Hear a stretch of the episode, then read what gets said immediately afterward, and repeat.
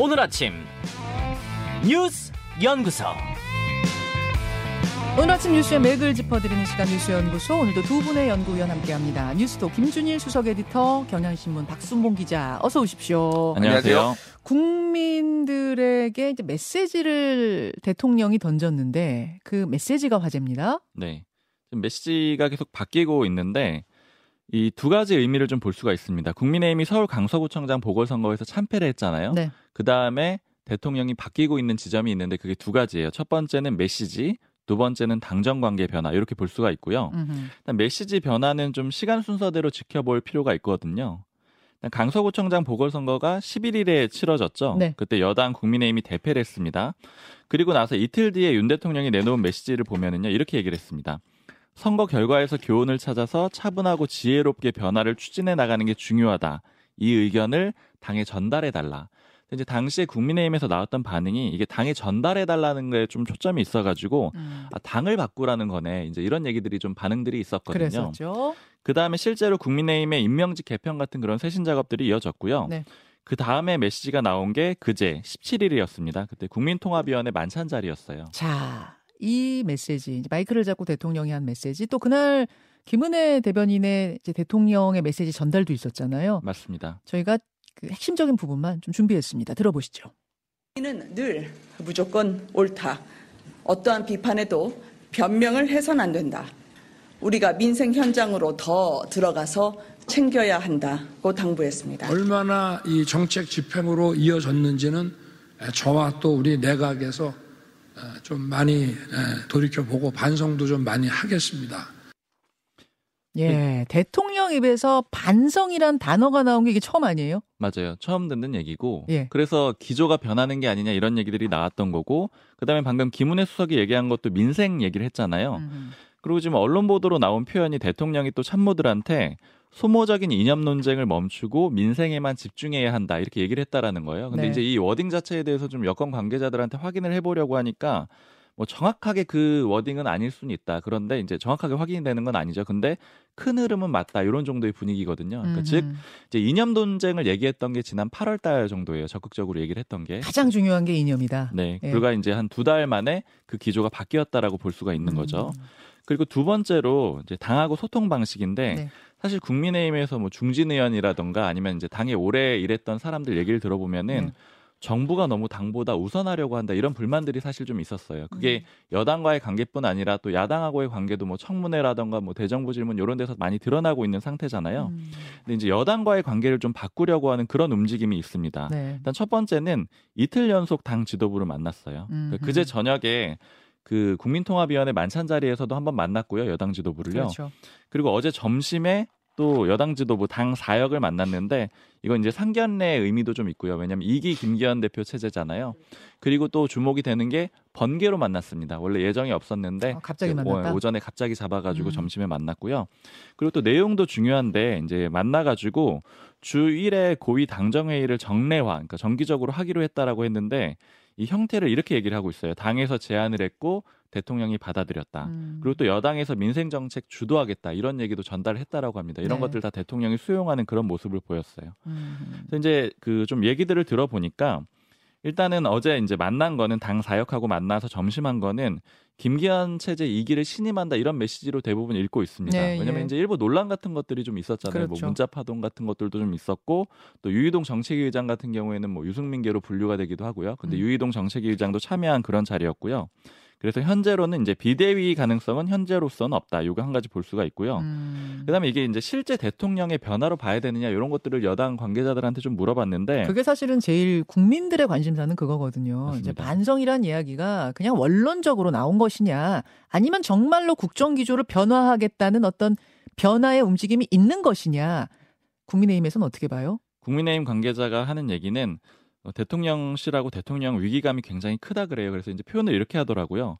바꾸셔야만 하니까 바꾸실 겁니다. 이제 이런 표현을 하나 들었고. 아, 그 얘기는 바꾸지 않으면 총선에서 어떤 결과가 있을지를 대통령도 인지하고 있다. 뭐 이런 이야기예요. 네, 그렇게 해석이 어. 되고 그다음에 좀 친윤 쪽 그 인사하고 또 얘기를 해봤는데 왜 갑자기 십삼 일에는 당 바꾸라고 하더니 이제 십칠, 십팔 일 이제 어제 그제는 그렇게 좀 메시지가 바뀌었냐 이걸 물어봤더니 그게 단계적으로 가는 과정이었다라고 이렇게 설명을 하더라고요. 일단 첫 번째는 당 지도체제 바꿔라 한 다음에 바꾸는 내용 보고 그 다음에 대통령실하고 이제 본인 그러니까 요, 대통령의 입장 변화 이런 것들을 음. 단계별로 내놓은 거다 이렇게 좀 설명을 하고 있습니다. 자, 대통령실의 그 메시지를 국민의힘은 어떻게 읽고 있는가 취재해 주셨는데 김준일 에디터는 어떤 부분 주목하셨어요? 어, 윤석열 대통령의 이제 입에서 진짜 반성이라고 나온 걸 보고 약간 충격을 먹긴 했습니다. 저도 예, 그분은 그러실 분이 아닌데 예. 그래서 이거 메시지가 어쨌든 국정기조의 어떤 변화 이런 거는 이제 시사한다라고 이제 볼 수가 있는데 이제 요거를 이제 조금 보는 시각들이 조금 갈리는 것 같아요. 예를 들면 이래요. 그 아까 전에 서울경제 보도가 뭐 이렇게 얘기했습니다. 이념 논쟁은 멈추고 민생에 집중하라고 참모진 수석들한테 이제 얘기했다 뭐 이런 음, 거거든요. 예. 그래서 이념 논쟁을 시작한 게 윤석열 대통령이에요. 본인이. 음, 예. 기억하시겠지만 팔월 이십구일에 국민의힘 연찬에 가가지고 국가가 정치적으로 지향해야 될 가치 중 제일 중요한 것이 이념이다. 음. 어느 방향으로 우리가 갈 것인지 명확하게 방향 설정하고 우리가 현재 좌표가 어디인지를 분명히 인식해야 제대로 갈 수 있다 이 얘기를 한 다음에 네. 그 다음부터 지금 모든 뭐 소위 말해서 이념과 관련된 게 다 나왔어요. 뭐 홍범도 장, 흉상 음. 이전 뭐 등등등 해가지고 지금 다 나왔단 말이에요.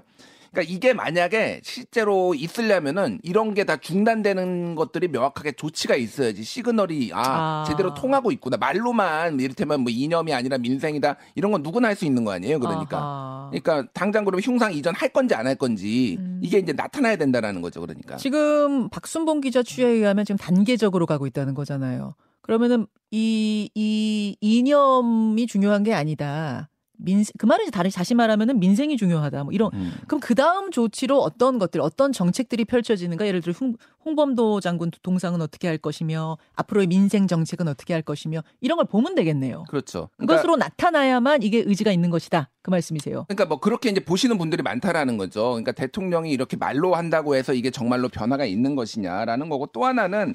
어쨌든 이게 이제 바, 아까 반성한다고 얘기도 했지만은 대부분의 화, 말, 화투, 화법이 또 참모진들한테 지시했다. 뭐 이런 거예요. 그러니까 사실은 본인이 본인이 바뀌어야 되는데 이렇게 하라고 물론 이게 시그널이 될 수는 있겠죠. 그런데 전체적으로 보면 이제 반성의 톤이 그렇게 세지 않았다라고 이제 보는 분들도 있습니다. 오늘자 윤, 그 조선일보 사설이 굉장히 눈에 띄더라고요. 제목이 윤 대통령 국민이 늘 옳다. 인사도 그렇게 하고 있나.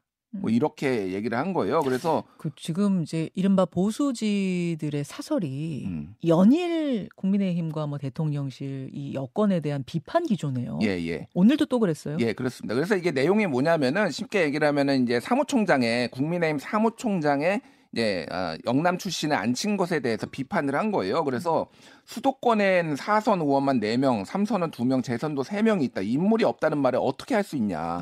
뭐 이런 얘기를 하면서 결국 사람이 없는 것이 아니라 내 편, 우리 편이 없는 것이 가능성이 높다. 이런 식으로 상당히 이례적으로 좀 세, 이례적이라기보다는 그러니까 음. 세게 비판을 했는데 예.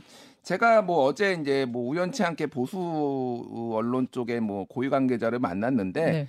뭐 그쪽 기조라는 게 좀 있죠. 흐름이란 게 있잖아요. 지금은 대통령실과 국민의힘을 강하게 비판하는 걸로 좀 방향을 잡았다. 이런 얘기까지 하더라고요. 음. 그러니까 정신 못 차리고 있다. 지금 국민의힘 가는 거 보면은. 어. 그러니까 사실은 이제 약간의 위기감을 보수 진영 전체에서 좀 느끼는 것도 있는 것 같은데 어쨌든 이 지금 현재 김기현 체제에 대해서 강하게 불만을 드러내고 있는 이제 시그널들이 좀 나오고 있고 또 하나는 이제 그 며칠 전에 나왔던 게 어 국민 소통, 현장 소통, 당정 소통 강화 얘기를 했거든요. 예, 예. 이제 소통 강화, 언론과의 소통 강화도 얘기를 했는데 네. 그럼 도어 스태핑 중단한 건 할 것이냐?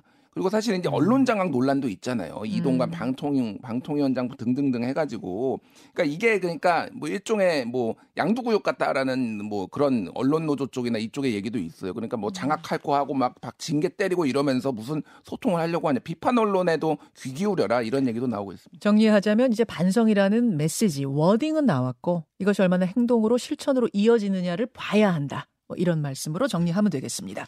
자, 오늘 이 이야기는요. 국민의힘의 시각, 뭐 민주당 의원의 시각, 민주당 정치인의 시각 다 들을 수 있을 것 같아요. 윤상현 의원 인터뷰 준비되어 있고 이 부에는 박지원 전 원장 인터뷰도 준비되어 있습니다. 들으면서 평가 나눠보시죠. 두 번째 이슈갑니다. 시진핑 푸틴 회담. 중러가 밀착하고 있습니다. 한 달 만에 또 만났습니다. 네, 안 그래도 가까웠는데 더 가까워지는 그런 모습이고요. 정상회담을 지금 중국 베이징에서 했습니다. 그러니까 분위기도 굉장히 좋았고요. 왜냐하면 이제 만나자마자 뭐 오랜 친구다, 친애하는 친구다 이렇게 서로를 불렀고요. 예. 그리고 회담 시간도 세 시간 정도가 됐거든요. 굉장히 긴 시간 동안 대화를 했어요.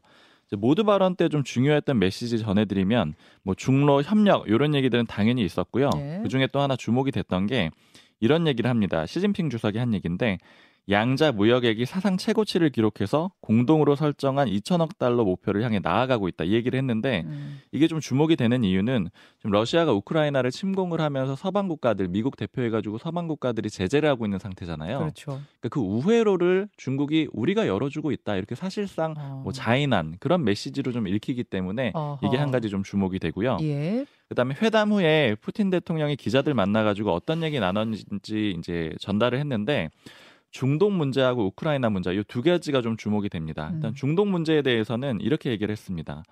그 이제 가자지구 병원 폭발 사고 이게 굉장히 큰 지금 뭐 전환점이 될 수도 있고 큰 사고잖아요. 그렇죠. 근데 여기에 대해서 비극이자 인도주의적 재앙이다 이렇게 얘기를 한 다음에 이 문제를 해결하는 근본 방안은 팔레스타인 주권국가 설립이다 이렇게 얘기를 했습니다. 음. 즉 팔레스타인 쪽 지지를 했다라는 점을 좀 볼 수가 있고요. 음흠. 그다음에 우크라이나 전쟁에 대해서도 이런 얘기를 했어요. 미국이 우크라이나에 지대지 미사일 공급을 했거든요. 이거에 대해서 푸틴 대통령이 우크라이나의 고통을 연장하기만 하는 미국의 또 다른 실수다 이렇게 평가를 했고요. 음. 그리고 또 미국은 러시아가 우크라이나 전쟁에서 졌다고 하는데 왜 지대지 미사일 보냈느냐 이렇게 좀 반박을 하기도 했습니다. 음.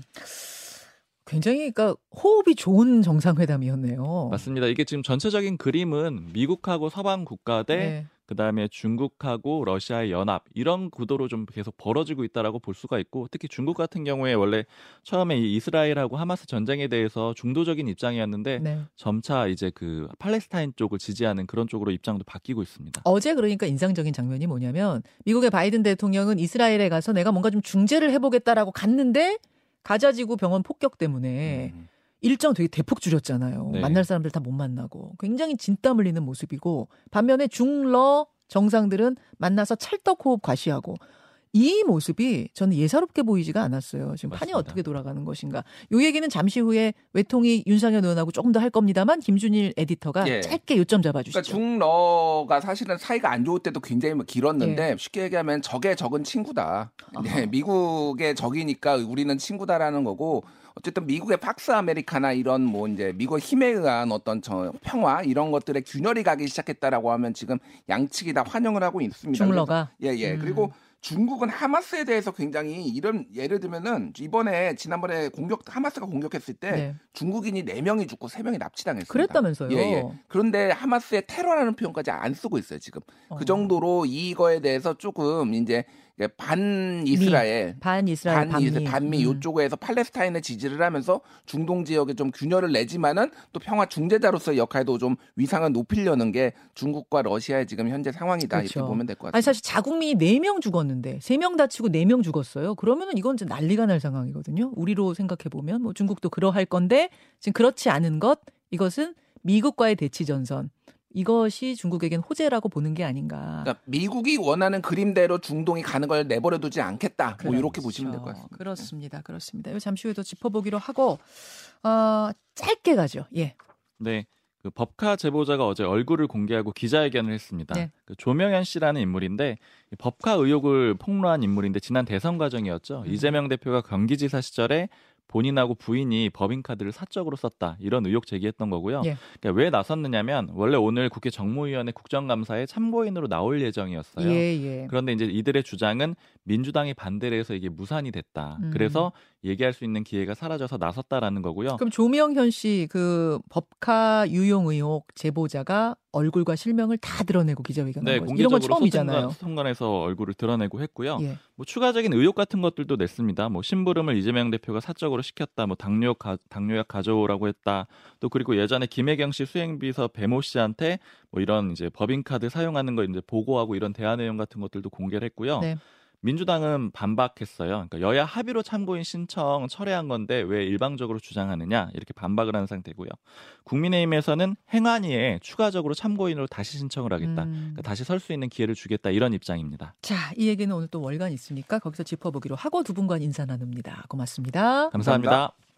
감사합니다. 김현정의 뉴스쇼는 시청자 여러분의 참여를 기다립니다. 구독과 좋아요, 댓글 잊지 않으셨죠? 알림 설정을 해두시면 평일 아침 일곱 시 이십 분 실시간 라이브도 참여하실 수 있습니다.